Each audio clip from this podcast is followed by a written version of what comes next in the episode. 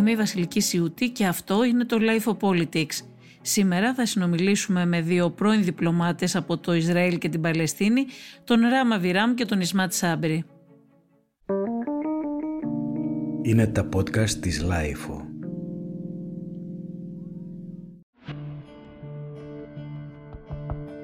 Η νέα σύγκρουση μεταξύ Ισραήλ και Παλαιστίνης προκλήθηκε μετά από μια σειρά γεγονότων στην Ανατολική Ιερουσαλήμ τα οποία αποτέλεσαν την αφορμή για να ξεσπάσει φωτιά που σιγόκαιγε και ποτέ δεν είχε σβήσει. Η εκδίωξη οικογενειών Παλαιστινίων από τα σπίτια τους στην περιοχή του Σέικ Τζαρά και η αυταρχική συμπεριφορά της Ισραηλινής αστυνομίας απέναντι στους Παλαιστίνιους που συγκεντρώνονταν στο τέμενος του Αλ Άκσα σε μια φορτισμένη περίοδο λόγω και του Ραμαζανιού προκάλεσαν μια σειρά διαμαρτυριών στην πόλη της Ιερουσαλήμ η οποία βρίσκεται στο επίκεντρο της διαμάχης των δύο λαών εδώ και αρκετά χρόνια καθώς και οι δύο την διεκδικούν ως πρωτεύουσά τους.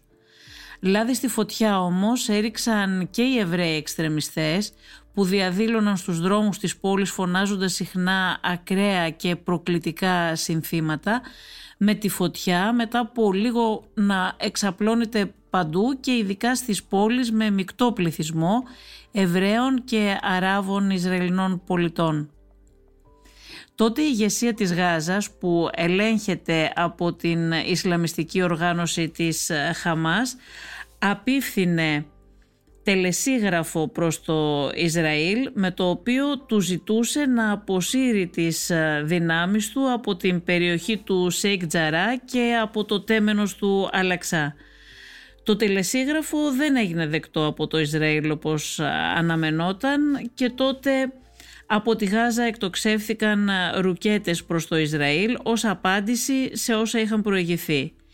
Και πάλι όπως αναμενόταν μετά από αυτό, ο στρατός του Ισραήλ απάντησε με ακόμα πιο σκληρά χτυπήματα.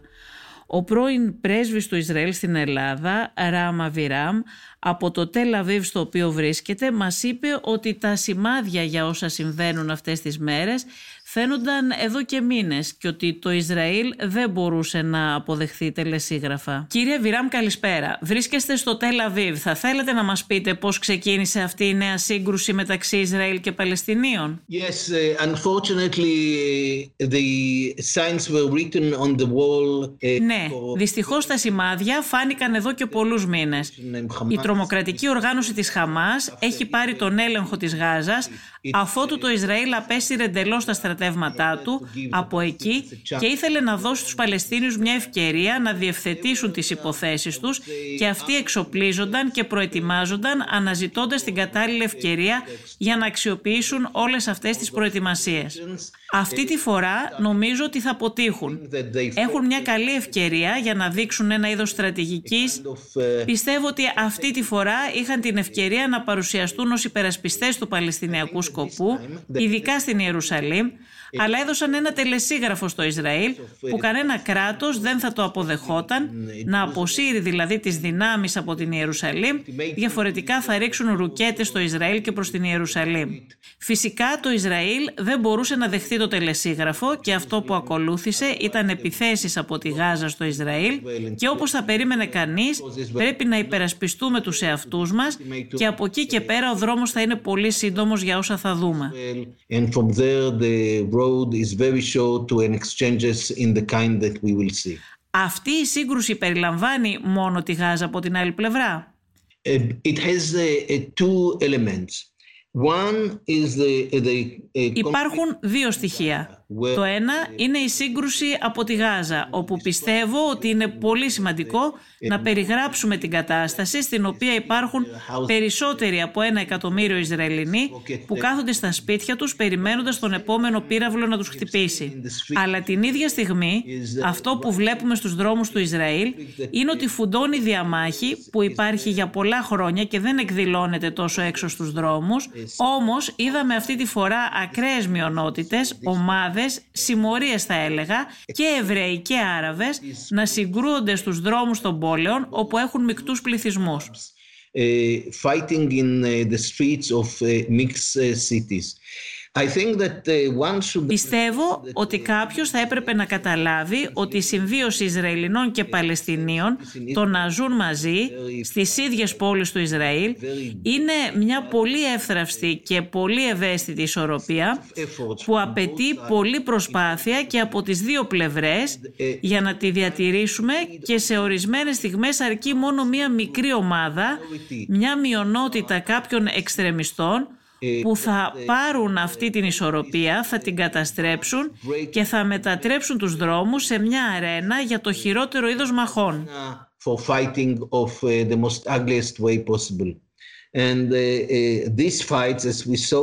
Και αυτές οι μάχες, όπως τις είδαμε στους δρόμους, όπως είπα, ήταν μειονότητες Εβραίων και Αράβων, uh, δημιούργησαν το αίσθημα της ανασφάλειας στους δρόμους και ειδικά σε αυτές τις μικτές πόλεις. Αυτό είναι κάτι που έχουμε ξαναδεί στο παρελθόν. Το τελευταίο μεγάλο κύμα ήταν τον Οκτώβριο του 2000.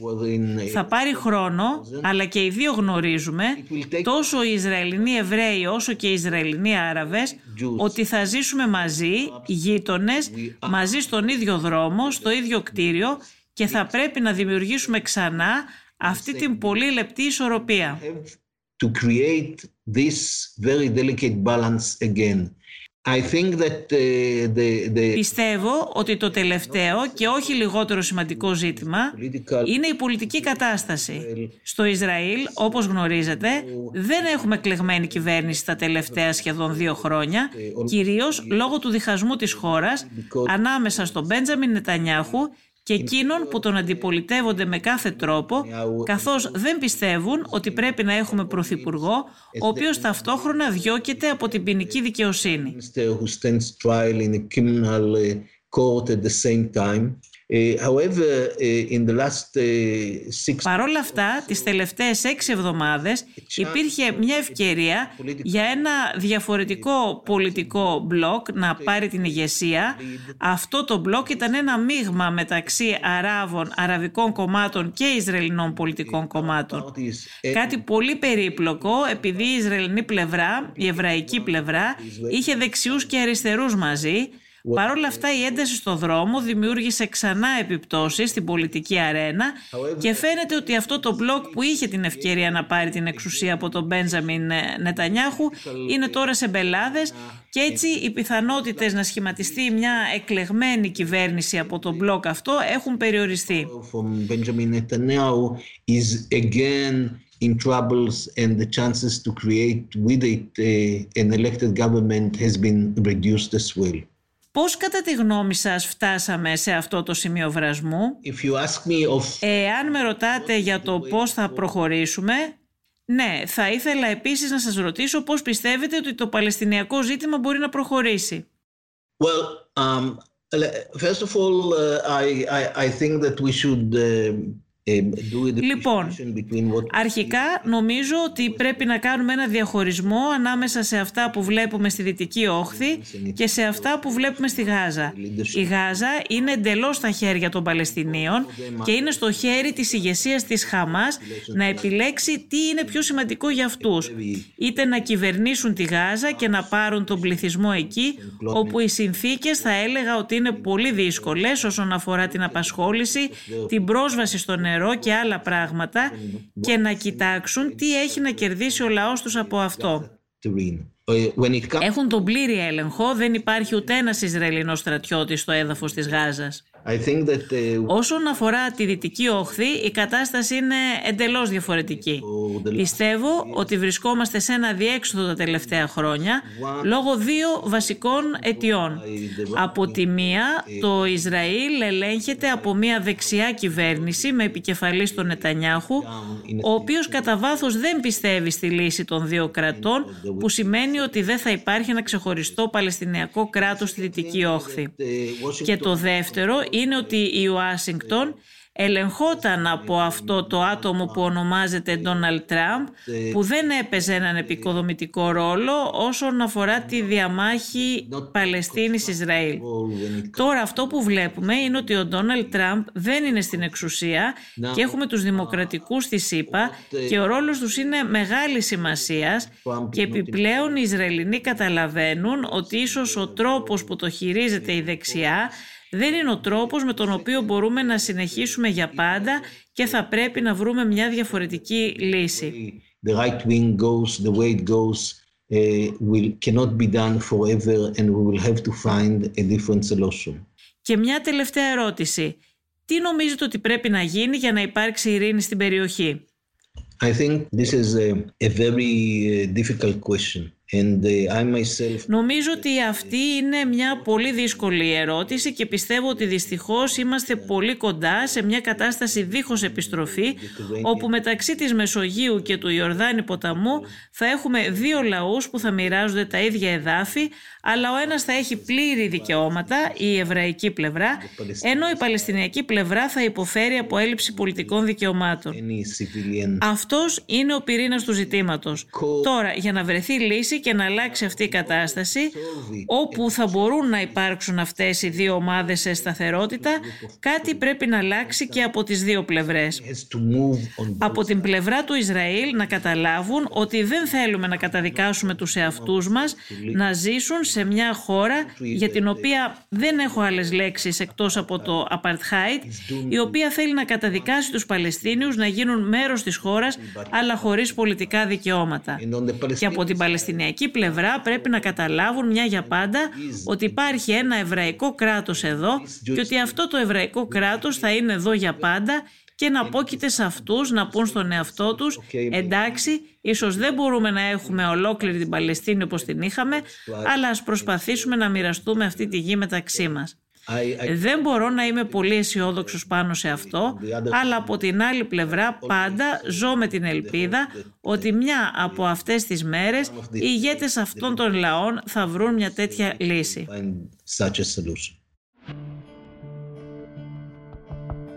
Στο Life of Politics μίλησε και ο Παλαιστίνιος πρώην διπλωμάτης της Παλαιστινιακής Αρχής στην Αθήνα, ο Ισμάτ Σάμπρη. Η ουσία είναι η ρίζα του προβλήματος μας είπε, δηλαδή η κατοχή, το τείχος, ο αποκλισμός, η πολιορκία της Γάζας και το γεγονός ότι το Ισραήλ δεν έχει εφαρμόσει τις αποφάσεις που έχει υπογράψει. Κύριε Σάμπρη, καλησπέρα. Καλησπέρα σας. Θα ήθελα να σας ρωτήσω, ε, να μας πείτε πώς ξεκίνησε αυτή η νέα σύγκρουση. Κοιτάξτε, ίσως είναι καλό κανείς, δεν θέλω να γυρίσει ιστορικά το τι ακριβώς συμβαίνει και πώς έχει διαμορφωθεί η κατάσταση που έφτασε ως εδώ. Ούτε να ηρίσω στη Συμφωνία του Όσλο, ούτε να, αυτά, να κάνω αναλύσεις ποιος στην πραγματικότητα σεβότανε και σέβεται τις συμφωνίες αυτές που έχει υπογράψει από το 1993 μέχρι σήμερα. Αλλά νομίζω ότι οι αποφάσεις οι τελευταίες, είτε το Ευρωπαϊκό Συμβούλιο, είτε το Συμβουλίο Ασφαλείας, είτε επιτροπές ανθρωπίνων, ανθρωπίνων δικαιωμάτων, όλοι οι διεθνείς οργανισμοί καταδίκασαν το Ισραήλ και είναι πρωτοφανή αυτό ήταν, δηλαδή αν θέλετε, για τις προσπάθειες των επίκων να επεκταθούν παίρνοντας σπίτια ή χωράφια ή οτιδήποτε άλλο διοκτησιακό στοιχείο των Παλαιστινίων στη Δυτική Όχθη. Η κοροφή του παγόνου ήταν αυτή η περιοχή, το Σέχ Τζαράχ στα Ιερουσαλήμ. Αυτή η περιοχή που είναι στην Ανατολική Ιερουσαλήμ μένουν πρόσφυγες που έχουν διωχθεί από τις πόλεις τους μέσα στο Ισραήλ. Δηλαδή από το 48, από τη Χάιφα, από τη Λιβύα, από τη Ράμλη και από τη Και ζουν εκεί χρόνια. Και όχι μόνο. Και οι πρόγονοί τους, δηλαδή αυτοί που τους παραχώρησαν ακόμα τα εδάφη, ήταν άνθρωποι που ακόμα ζουν. Γι' αυτό, εάν έχετε προσέξει, δεν ξέρω αν τον παρακολουθούσατε, ο υπουργός αντίστοιχος Δήμων και Κοινοτήτων της Ιορδανίας πριν τρεις εβδομάδες πήγε στην Παλαιστινιακή Αρχή και παρέδωσε τα στοιχεία των τίτλων κυριότητα αυτών των σπιτιών και αυτών των εδαφών στην περιοχή του Σεφδερά. Παρά τα αυτά όμως, υπεγράψανε σύμφωνο, σύμφωνο οι εβραϊκές οργανώσεις, φανατικές, τα εβραϊκά κόμματα, να ξέρετε, οι οποίοι κατέβηκαν σε ένα σπισμό στο κοινοβούλιο στις εκλογές πριν 1,5 μήνα στο Ισραήλ. Που σήμερα αυτές οι οργανώσεις και αυτά τα κόμματα, κυρία Σιούτη, είναι 70% της σημερινής Ισραηλινής Κινέσης, το Ισραηλινό Κοινοβούλιο. Δηλαδή ο Νατανιάχο, ναι μεν ακροδεξιός, αλλά είναι μετροϊοπαθής μπροστά σε αυτούς. Αυτοί έχουν πανό που γράφει οι Άραβες πρέπει να πεθάνουν, ο καλύτερος Άραβας είναι ο νεκρός, οι Άραβες είναι κατσαρίδες, με πανό. Θα σας λιώσουμε, δηλαδή πρέπει να τα δείτε αυτά. Αυτά είναι πανό που γράφονται από ανθρώπους που οι πρόγονοι τους, δηλαδή είναι οι πρόγονοι ανθρώπων που έχουν σωθεί από το Auschwitz. Είναι αυτό που είπε κάποτε ο Αβράμπουργκ, αν θυμάστε, στην επίσκεψή του στην Ελλάδα που συναντήθηκε με τον Κακλαμάνη τότε, μετά από την πολιορκία του καταβλισμό Τζινίν το 2002, το 2003, όταν οι Ισραηλοί στρατιώτες γράψανε αντί ονόματα αριθμούς στα πράτσα των Παλαιστινίων ε, μαχητών ή πολιτών που το συλλάβανε μέσα στο καταβλισμό του Τζενίν, γράψαν αριθμούς, νούμερα, όχι ονόματα. Και είπε την εξής ιστορική δήλωση. Αυτές οι πράξεις δείχνουν ότι αυτά τα παιδιά δεν έχουν διδαχθεί από την ιστορία και δεν έχουν διδαχθεί από τους πατεράδες τους, αλλά και από εμάς. Και αυτή είναι η ευθύνη μας εάν είμαστε αυτό το κράτος, εγώ φοβάμαι για αυτό το μέλλον, για το μέλλον αυτό το κράτος. Αυτά τα είπε ο Αβραμπουργκ, όχι εγώ, ο ναι. πρόεδρος της πρώην Ισραηλινής Κινέσετ. Να φτάσω στο σημείο το συγκεκριμένο. Ναι, αυτό θα ήθελα να ρωτήσω, αν ήταν μόνο αυτή η αφορμή που αναφέρατε. Ναι, μα ακριβώς έτσι ξεκίνησε. Και αρχίζανε, μα το τραγικό ήταν ότι όλα τα ευρωπαϊκά σήμερα κανάλια των ευρωπαϊκών κρατών που σήμερα δίνουν το δικαίωμα στην Ισραηλινή κυβέρνηση ότι αυτοαμήνεται.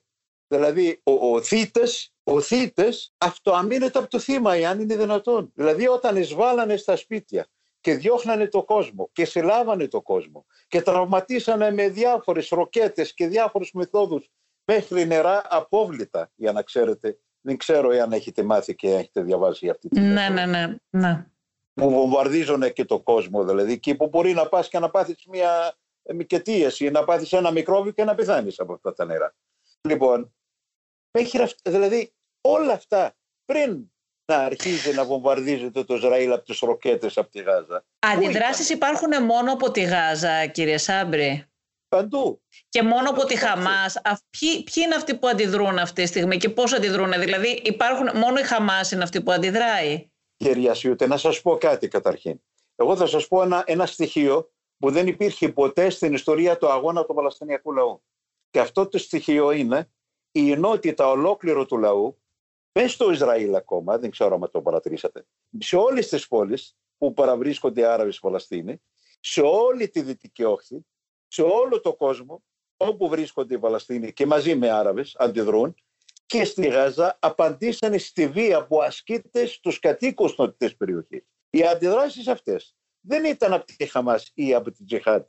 Είναι από όλες τις οργανώσεις. Και νομίζω, εάν παρακολουθούν, αφού το ξέρουν και οι Ισραηλοί αυτό, οι οργανώσεις αυτές ανακοινώνουν. Δηλαδή σήμερα, για παράδειγμα, οι βομβαρδισμοί γίνανε από το λαϊκό μέτωπο. Οι προχθές συμμετείχαν και η ΦΑΤΑΧ και το Δημοκρατικό Μέτωπο. Όλες οι οργανώσεις συμμετέχουν σε μια ενωτική ηγεσία, πολιτικά και στρατιωτικά, απέναντι σε αυτούς του Εννοείται μέσα στην ε, Γάζα, κύριε Σάμπρη, γιατί Ακριβώς. μέσα στη Γάζα ότι είναι ενωμένες όλες οι δυνάμεις. Γιατί ε, υπάρχει μια διαμάχη όμως, υπάρχει ένας διχασμός, δεν υπάρχει μεταξύ του Αμπάς, ε, της Φατάχ, στη Δυτική Όχθη τουλάχιστον και στη, και στη Γάζα. Κυρία Σιώτη, υπάρχει, υπήρχε και ακόμα συνεχίζει να υπάρχει. Προσέξτε όμως, η πραγματικότητα επέβαλε μια τέτοια πράξη, μια τέτοια, ή αν θέλετε, ε, συνονόηση η οποία δεν θα μπορούσε καμία οργάνωση να διαφωνούσε. Αυτή τη στιγμή δεν υπάρχει ρόλο για κανέναν, για καμία οργάνωση, για κανένα πολιτικό άντρα που να αποφασίζει τι θα κάνει. Υπάρχουν αποφάσεις ακόμα και ποια οργάνωση θα ρίξει σήμερα ροκέτες δεν θα, ρίξει. Αυτό που σας λέω είναι γεγονός και βγαίνουν και το δηλώνουν ότι είμαστε ενωμένοι και υπάρχει μια συνεργασία μεταξύ όλων των οργανώσεων ακόμα και πολιτικά. Δεν σας λέω ότι μόνο στο στρατικό σκέλος. Και πολιτικά πολιτικά δεν υπάρχει κανέναν που δηλώνει μόνος του τι θα είναι αύριο ή μεθαύριο. Δεν το έχετε καταλάβει αυτό, δεν το παρατηρείτε. Συνήθως βγαίνουν και τις χαμασιέτες και τις φαταχιέτες και το λαϊκό μέτωπο και δηλώνουν και έχουν απόψεις για διάφορα θέματα. Δεν υπήρχε. Και να σας εσείς, πω εσείς, ναι, ναι. εκφράστηκαν όλοι τους σήμερα μέσα από την ομιλία των Υπουργών Εξωτερικών της Παλαιστινιακής Αρχής, που διαφωνούν όλοι μαζί με την Παλαιστινιακή Αρχή σχεδόν, πολλέ οργανώσει, δεν είναι μόνο Τζιχάτ και, και Χαμάς. Έτσι, στην ομιλία του που έγινε στη σύσκεψη των μουσουλμανικών κρατών. Όλοι τους. Αυτό το θέμα νομίζω οι Ισραηλοί το εξετάζουν πάρα πολύ σοβαρά. Η ενότητα, η πάλι, η ενωμένη πάλι όλων των Παλαιστινίων μέσα στο Ισραήλ το Ισραήλ είναι Ισραηλοί πολίτες. Είναι 1,5 εκατομμύριο άνθρωποι πια. Είναι το 20% περίπου, έτσι δεν είναι, των Ισραηλινών πολιτών. Ακριβώς. Είναι Άραβε Παλαιστίνοι.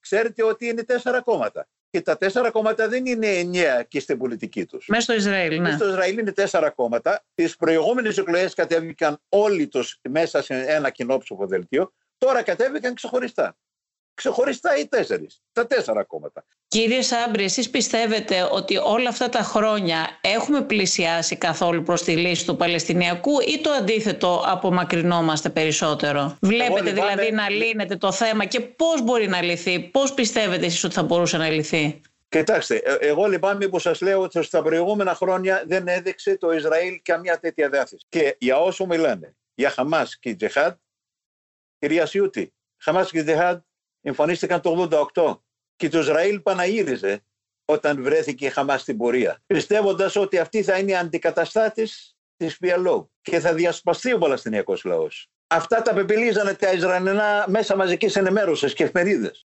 Αυτό που κάνανε οι ίδιοι Αμερικανοί όταν συνεργαστήκαν και δημιουργήσαν το Ταλαμπάν και το Πιλάδαν προκειμένου να διώξουν του Βουετικένου από το Αφγανιστάν. Δεν θέλω να επικταθώ σε τέτοιου είδου επιλογές και πολιτικές. Ναι, κάποια από αυτά είναι γνωστά και τα έχουν παραδεχτεί νομίζω και αρκετοί στις ΗΠΑ. Ωραία, ωραία. Στην πραγματικότητα το όμως, στην πραγματικότητα ε, πρέπει όταν θέλεις, ε, εδώ πια δεν διαχειρίζεται η κατάσταση έτσι όπως είναι, γιατί μιλάμε τώρα, όπως σας ανέφερα, για φανατικούς Εβραίους που δεν μιλάει κανένας. Κανένας δεν μιλάει σήμερα. Κανένας δεν μιλάει για αυτούς. Μιλάτε για τους, αυτούς που λέμε υπερορθόδοξους. Τώρα αρχίζουν και μιλάνε στην Αμερική και στο Κογκρέσο προχθές και πριν ναι. τρεις μέρες ότι να εισβάλλεις στο σπίτι των άλλων και να το διώξεις είναι παράνομο, είναι ανήθικο. Μιλάτε τώρα για αυτούς που, που, λένε, που, λέ, που ονομάζουν τους φανατικούς ή τους υπερορθόδοξους αυτούς εθνικιστές; Μα δεν είναι θέμα υπερορθόδοξες και εθνικιστές. Είναι φανατικά κόμματα γνωστά. Μα δεν κρύβουν τις προθέσεις. Δεν, δεν, δεν μεταφράζω εγώ δεν προσπαθώ να σας αναλύσω τι είναι. Εγώ σας λέω τι είναι, τι δηλώνουν οι ίδιοι από μόνοι τους. Αυτοί θεωρούν, αυτοί βάζουν όρους σε κάθε Νατανιάχο. Ότι για να σας στηρίξουμε πρέπει να αναγνωρίσετε ότι ολόκληρη η Δυτική Όχθη είναι η ή της εμπαγγελίας των Εβραίων. Μόνο των Εβραίων. Αυτά που είπε ο πρώην Αμερικανός πρέσβης του Τραμπ που ήταν στο Ισραήλ. Αυτά είπε. Και αυτά τους είπε ο Τραμπ όταν έκανε τα εγγένεια της ε, Αμερικανικής Πρεσβείας στα Ιερουσάλημα πέρυσι. Πιστεύετε, κύριε Σάμπρη, ε, γιατί είσαστε και ε, ήσασταν διπλωμάτης ε, πολλά χρόνια, πιστεύετε ότι τώρα με τη νέα διοίκηση, τον είπα, με τη διοίκηση Biden, πιστεύετε ότι θα αλλάξει κάτι; Εγώ πιστεύω ναι. Εγώ δεν νομίζω αυτή τη στιγμή ότι ο Νατανιάχο υπηρετεί ούτε τα συμφέροντα της ΗΠΑ, αλλά ούτε της Ευρώπης. Σας το λέω και θα το διαπιστώσετε πάρα πολύ σύντομα και γρήγορα. Αυτή η πολιτική απειλεί τα συμφέροντα των ΗΠΑ, της Ευρώπης και μη σας πω όλη την περιοχή. Αυτή η πολιτική θα καθοδηγήσει με μαθηματική ακρίβεια εξηγέρσεις όχι μόνο στη Παλαιστίνη, αλλά σε όλο το αραβικό κόσμο και θα υπάρχει πραγματικές, πολύ σκληρές και πολύ ενωμένες και πολύ αποτελεσματικές και πολύ ιερές εξεγέρσεις και δεν θέλω να τις χαρακτήριζω με διάφορες εποχές. Είτε λέγεται Άνοιξη είτε λέγεται οτιδήποτε άλλο. Όπως ήταν το 2010 και 2011. Αυτά τα καθιστώτα που πίστευαν κάποιοι ότι εντάξει ομαλοποιείται σχέσεις στο Ισραήλ με μερικά αραβικά κράτη, όλα πάνε καλά κτλ. Ποια πάνε καλά; Κυρία Σύρτη, εσείς έχετε επισκεφθεί και πολλές αραβικές χώρες. Έχετε δει ένα Ισραηλινός πολίτης να κυκλοφορήσει στους δρόμους του Καΐρου Θέλει δέκα ομάδες μάτνεα να τον, να τον ε, συνοδεύουν. Έχετε δει μια ταμπέλα που αναγράφει εβραϊκά γράμματα στο Κάιρο ή στο Αμάν της Ιορδανίας. Εάν κατεβαίνουν οι Ισραηλοί στρατιώτες πρέπει να φυλάγονται από δέκα αστυνομικούς στο καθένα. λύση, ειρήνη, λύση βλέπετε κύριε Σάμπρη. Η ειρήνη θα είναι τα ανάμεσα των λαών. Όταν θα πιστούν οι λαοί ότι πράγματι πάμε μια ειρήνη. Όχι με αυτό τον τρόπο. Αυτό, αυτό λοιπόν θέλω να σας ρωτήσω. Πώς πιστεύετε ότι μπορεί να έρθει η ειρήνη στο, στο Ισραήλ, στην Παλαιστίνη; Πώς μπορεί να έρθει η λύση, με ποιον τρόπο; Αυτή που είπε η δήλωση του Παριέλη, η ιστορική του δήλωση προχθές όταν είπε πρέπει να γυρίσουμε στην ρίζα του προβλήματος για την επίλυση της Ισραηλο-Παλαιστανικής διάνοιξης. Και η ρίζα είναι κατοχή κυρία Σιούτη. Δεν μπορούμε σήμερα να μιλάμε για οποιαδήποτε ειρήνη. Σας το λέω και σας το έχω πει νομίζω τότε που ήμουν και διπλωμάτες. Ειρήνη και, ειρήνη και ασφάλεια για οποιανδήποτε Ισραηλινό πολίτη ή στρατιώτη ή οποιονδήποτε άλλο δεν θα υπάρξει όσο ο Παλαιστινιακός λαός υποφέρει, διώχνεται και προσβάλλει τη αξιοπρέπειά του και ζει υπό τις καταστάσεις αυτές της κατοχής. Και αυτή την πολιορκία της Γάζας, το έσχος αυτό, αυτό είναι έσχος για την διεθνή κοινότητα να συνεχίζει αυτή η πολιορκία. Πάρθηκε απόφαση πριν το, το, το, το 2004. Απόφαση για την κατάρρευση του τείχου, το έσχος. Από το Διεθνές Δικαστήριο της ΧΑΗ. Για πρώτη φορά 14, 14 δικαστές ψήφισαν υπέρ. Όλοι τους. Μα αποφάσεις και ψηφίσματα υπάρχουν. Το θέμα είναι ότι δεν εφαρμόζονται. Όταν έχεις διεθνή ομότητα η οποία δεν εφαρμόζει το Ισραήλ τίποτα, τότε ο αγώνας μου είναι δίκαιος και νόμιμος. Εγώ επιλέγω πώς θα αγωνίζομαι. Εάν δεν σας αρέσει η επιλογή μου, να επιλύσετε το πρόβλημά μου. Που λέτε ότι είναι δίκαιος. Ούτε είναι δίκαιος ο αγώνας μου. Το πώς θα αγωνιστώ εγώ. Δεν θα επιλέξετε εσείς με ποιο τρόπο, τη στιγμή που αδυνατείτε να, να υποχρεώσετε το Ισραήλ να εφαρμόσει. Αυτό δεν είναι μέτρα, δύο μέτρα και δύο σταθμά, κυρία Σιώτη. Με συγχωρείτε. Δηλαδή τα μέτρα που πάρθηκαν μέσα σε 24 ώρες κατά της Ρωσίας για την Κρυμαία τι ήταν; Θεωρείτε ότι υπάρχει έλλειμμα ηγεσίας αυτή τη στιγμή στον Παλαιστινιακό λαό, δηλαδή μετά το θάνατο του Γιασέρα Ραφάτ δεν υπάρχει ένας ηγέτης που να ακούγεται τόσο πολύ η φωνή του προς τα έξω όπως συνέβαινε με τον Αραφάτ και να ενώνει και όλους τους Παλαιστινίους. Και έχουμε και ένα πρόβλημα ότι αυτή τη στιγμή δεν έχουν γίνει και εκλογές στην Δυτική Όχθη. Ναι. Δεν είναι μια εκκρεμότητα αυτή σημαντική. Ναι. Κοιτάξτε, ε, εγώ επειδή ε, εγώ μιλάω με έναν άνθρωπο ο οποίος ε, έχει και την, όχι τη δημοσιογραφική απλά εμπειρία, αλλά έχει την εμπειρία ότι έχει επισκεφθεί τις περιοχές και τη Ραμάλα και την Παλαιστίνη και τη Γάζα πολλές φορές και έχει αποκτήσει μια εικόνα γενικότερα. Το θέμα δεν είναι το πρόσωπο του ΑΠΑΣ. Το θέμα είναι η ουσία. Η ουσία εάν το Ισραήλ εφαρμόζει αυτές τις αποφάσεις που έχει υπογράψει. Αυτό είναι το θέμα. Η διαχείριση του ΙΕΤΗ σίγουρα παίζει ένα σημαντικό ρόλο. Ο Αραφάτ είναι ένας. Δεν μπορεί ο Αμπάς να είναι Αραφάτ. Αυτό είναι δεδομένο και συμφωνώ απόλυτα μαζί σας. Αλλά ξέρετε κάτι κυρία Σιούτη; Για πες μου στον κόσμο όλο. Πες, πείτε μου έναν ηγέτη. Υπάρχει ένας ηγέτης η κρίση, η κρίση ύπαρξη ηγετών παγκοσμίως είναι δεδομένη, είναι, είναι κάτι πάρα πολύ σοβαρό. Γιατί πια όλοι σχεδόν οι περισσότεροι πολιτικοί σχηματισμοί έχουν ξοφλήσει. Επί Αραφάτ υπήρχε μια ομπρέλα και μέσω της PLO που ήταν όλοι οι Παλαιστίνοι ενωμένοι. Αυτή τη στιγμή υπάρχει ένας διχασμός που ίσως να δημιουργεί και πρόβλημα, δεν, δεν γνωρίζω, σας ρωτάω και όλες σε σχέση με αυτό, αλλά έμοιαζε να είναι πιο ενωμένος ο Παλαιστινιακός λαός, πιο ισχυρός και ακουγόταν και λίγο περισσότερο η φωνή του προς τα, προς τα έξω με τον Αραφάτ. Το θέμα είναι, ο Αραφάτ ήταν σε άλλες εποχές. Ήταν διαφορετικές οι συνθήκες. Οι εποχές αυτές και οι συνθήκες ήταν εντελώς διαφορετικές από τις σημερινές. Είτε έχει να κάνει αυτό με το σχετισμό δυνάμεων, είτε έχει να κάνει με την, αν θέλετε, την πολιτική σύνθεση των Παλαιστινικών δυνάμεων επί τον Αραφάτ σε σχέση με το σήμερα. Υπάρχουν εξελίξεις που είναι μέσα στην περιοχή μας, ιδιαίτερα από το 2004 και μετά, πάρα πολύ ραγδαίες. Και μην ξεχνάτε, εγώ θα σας πω ένα απλό παράδειγμα και πιστέψτε με δεν προσπαθώ να αποφύγω και αν αυτή η διάσπαση που υπάρχει, γιατί είναι υπαρκτή η διάσπαση αυτή η πολιτική και ιδιαίτερα κάτω από τις συνθήκες που ζούμε. Δεν είναι Δεν είναι κάτι το τραγικό και ακατόρθωτο για μια δύναμη όπως είναι το Ισραήλ να δημιουργεί τέτοιου είδους καταστάσεις και τέτοιου είδους διασπάσεις. Δεν είναι κάτι τρομερό και τραγικό για να είναι ούτε δύσκολο για αυτούς για να το κάνουν με την πολιτική που ασκούνε. Δεν είναι δυνατόν σήμερα να μιλάμε για καταστάσεις αδυναμίας της Παλαιστινιακής ηγεσίας τη στιγμή που πραγματικά το Ισραήλ έχει ξεπεράσει κάθε όριο. Σκεφτείτε, ο Αμπάς που είναι ο μετριοπαθέστατος, αν θέλετε, έτσι το χαρακτηρίζανε όλοι τους, ακόμα και οι Ισραηλοί και οι Αμερικανοί, τον αφήσανε για να μην μπορέσει να πληρώσει τους μισθούς των υπαλλήλων των έξι μήνες. Κάνανε κατάσχεση, κατάσχεση. Όλα τα λεφτά που το Ισραήλ έπαιρνε από το φόρο για τα προϊόντα που μπαίνουν μέσα από τα Ισραηλινά λιμάνια και σύνορα. Γιατί δεν ελέγχονται από την Παλαιστινιακή Αρχή.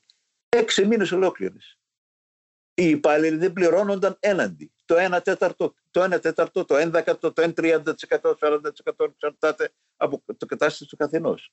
Σε σχέση με τους φυλακισμένους Παλαιστίνιους, κύριε Σάμπρη, έχουν υπάρξει κάποιες εξελίξεις; Είμαστε ακόμα στην ίδια κατάσταση που ήμασταν πριν από μερικά χρόνια; Ακρι, ακριβώς. Είναι και ο Μπαργούτη και πολλοί άλλοι παραμένουν είναι φυλακισμένοι. Κοντά, κοντά είναι. είναι ακόμα τόσο μεγάλος ο αριθμός. Ακριβώς. Ξέρετε τι είπε ο Νατανιάχο χθες, δεν ξέρω αν το, το ακούσατε. Λέει θα εφαρμόζω την σύλληψη των Ισραηλινών πολιτών, Αράβων δηλαδή τους Παλαιστινίους, και τη φυλάκισή τους χωρίς δικαστήριο. Λέγεται με διοικητική απόφαση. Αυτό ξέρετε τι είναι. Αυτό αυτός είναι ο Αγγλικός νόμος το 1940. Το εφάρμοσε η Ιορδανία μετά και το εφαρμόζει το Ισραήλ. Υπάρχουν οι φυλακισμένοι μέσα στις ελληνέ φυλακές σήμερα 4 και 5 μέχρι 7 χρόνια που ανανιώνεται κάθε 6 μήνες η κράτησή τους χωρίς καν να απαγγέλλεται κατηγορία εναντίον τους και χωρίς να δικαστούν είπε ότι θα το εφαρμόσει, θα αναγκαστεί να το εφαρμόσει στους Άραβες Παλαιστινίους που βγαίνουν και διαδηλώνουν εναντίον του κράτους του Ισραήλ. Apartheid. Ναι, καλά. Apartheid νομίζω ότι υπάρχουν και, και Ισραηλινοί, κύριε Σάμπρη, που παραδέχονται ότι η κατάσταση αυτή είναι τέτοια, ότι είναι apartheid. Δηλαδή, νομίζω ότι το, το παραδέχονται όλοι οι δημοκράτες Ισραηλινοί, ότι οι, οι Παλαιστίνοι, οι Ισραηλινοί πολίτες δεν έχουν ε, τα ίδια δικαιώματα. Εγώ βλέπω ότι όχι οι αριστεροί και οι δημοκράτες, βλέπω ακόμα και σογιονιστές Ισραηλινοί μέσα στο, στην Χαέρετς και στην Μαρίβα ακόμα που να γράφουν πράγματι ότι αυτή η πολιτική που ασκούμε εκεί θα μας καθοδηγήσει. Άρα τι βλέπετε τώρα για, τις, για το επόμενο διάστημα; Πιστεύετε ότι θα υπάρχει συνέχεια στις εξεγέρσεις αυτές και σε αυτήν τη σύγκρουση που βλέπουμε να εξελίσσεται αυτές τις μέρες; Πιστεύετε ότι είναι κάτι που θα κάνει έναν κύκλο και θα σταματήσει; Πιστεύετε ότι θα υπάρχει συνέχεια; Τι βλέπετε; Φοβάμαι θα έχει πολύ άσχημες συνέχειες. Πιστεύω ότι η ύπαρξη του Νατανιάχο και με συνεργασία του με τον Ναυταλή είναι ακροδεξιό κόμμα που ανακοίνωσε χθες ότι θα το στηρίξει, γιατί ήταν να στηρίξει την αντιπολίτευση. Αυτό δεν μπορούσε να Νατανιάχο να κάνει κυβέρνηση. Και πριν 15 μέρες, 10 μέρες, παρέδωσε την εντολή στην αντιπολίτευση, στον Μπελίτ. Εχθές δήλωσε ότι εγώ με τον Μπελίτ δεν συνεργάζομαι, οπότε θα διαπραγματευτώ με τον Νατανιάχο.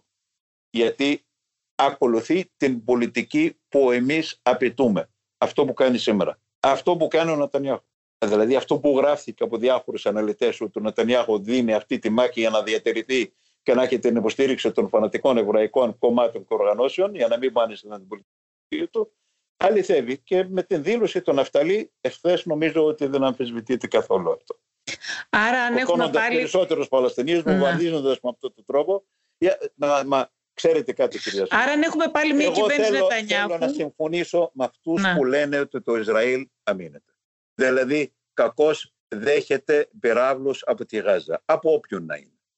Εγώ θέλω να ακούσω ένας να καταδικάζει αντίστοιχα αυτούς τους βομβαρδισμούς με το F-16 και με τις βόμβες 500 κιλών μισό τόνο που εχθές βομβαρδίσανε τη Γάζα 166 αεροπλάνα.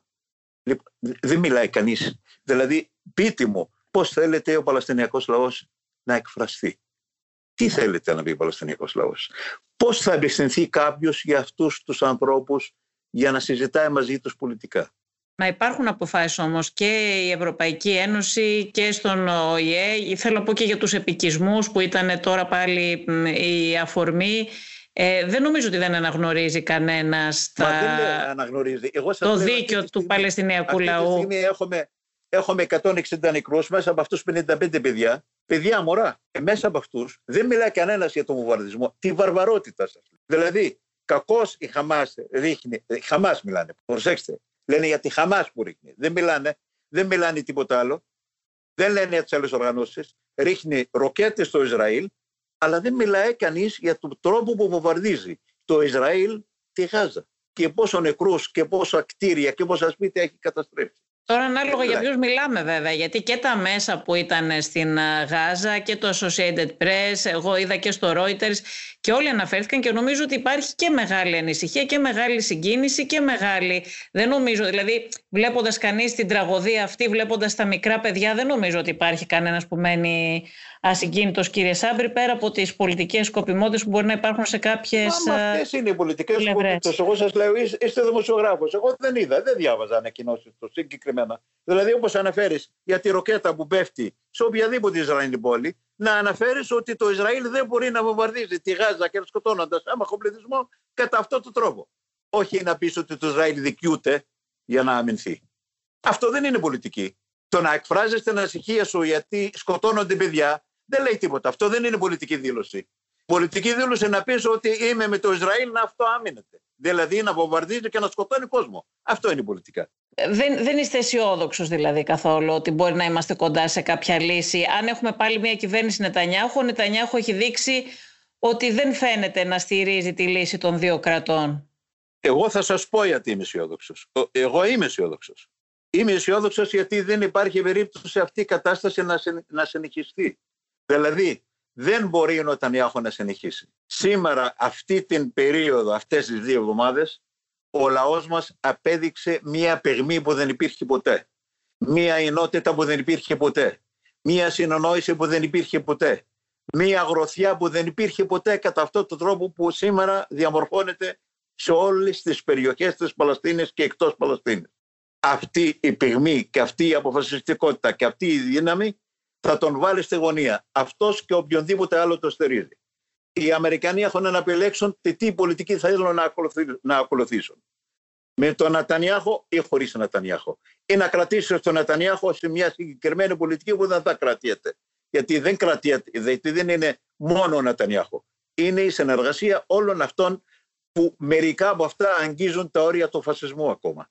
Από αυτά τα κόμματα. Αυτοί δεν μπορούν να συνεχίσουν. Και η πυγμή του κόσμου η, η, η πυγμή του λαού μας και ο κόσμος γύρω μας και οι Άραβες λαοί, δεν ξέρω αν είδατε στο Μαρόκο, σε όλες τις, στο Κατάρ για να ξέρετε, γίνεται ή έγινε χθες η πρώτη πολιτική συγκέντρωση σε όλη την ιστορία του Κατάρ. Κύριε Σάμπρη, σας ευχαριστώ πάρα πολύ. Να είστε καλά. Ακούσατε το Life of Politics με τη Βασιλική Σιούτη. Σήμερα μας μίλησε ο πρώην πρέσβης του Ισραήλ στην Αθήνα Ράμα Βιράμ και ο πρώην πρόξενος της Παλαιστινιακής Αρχής Ισμάτ Σάμπρη. Αν θέλετε να ακούσετε τη σειρά podcast Life of Politics της Life μπορείτε να μας ακολουθήσετε στο Spotify, στα Apple Podcast και στα Google Podcast.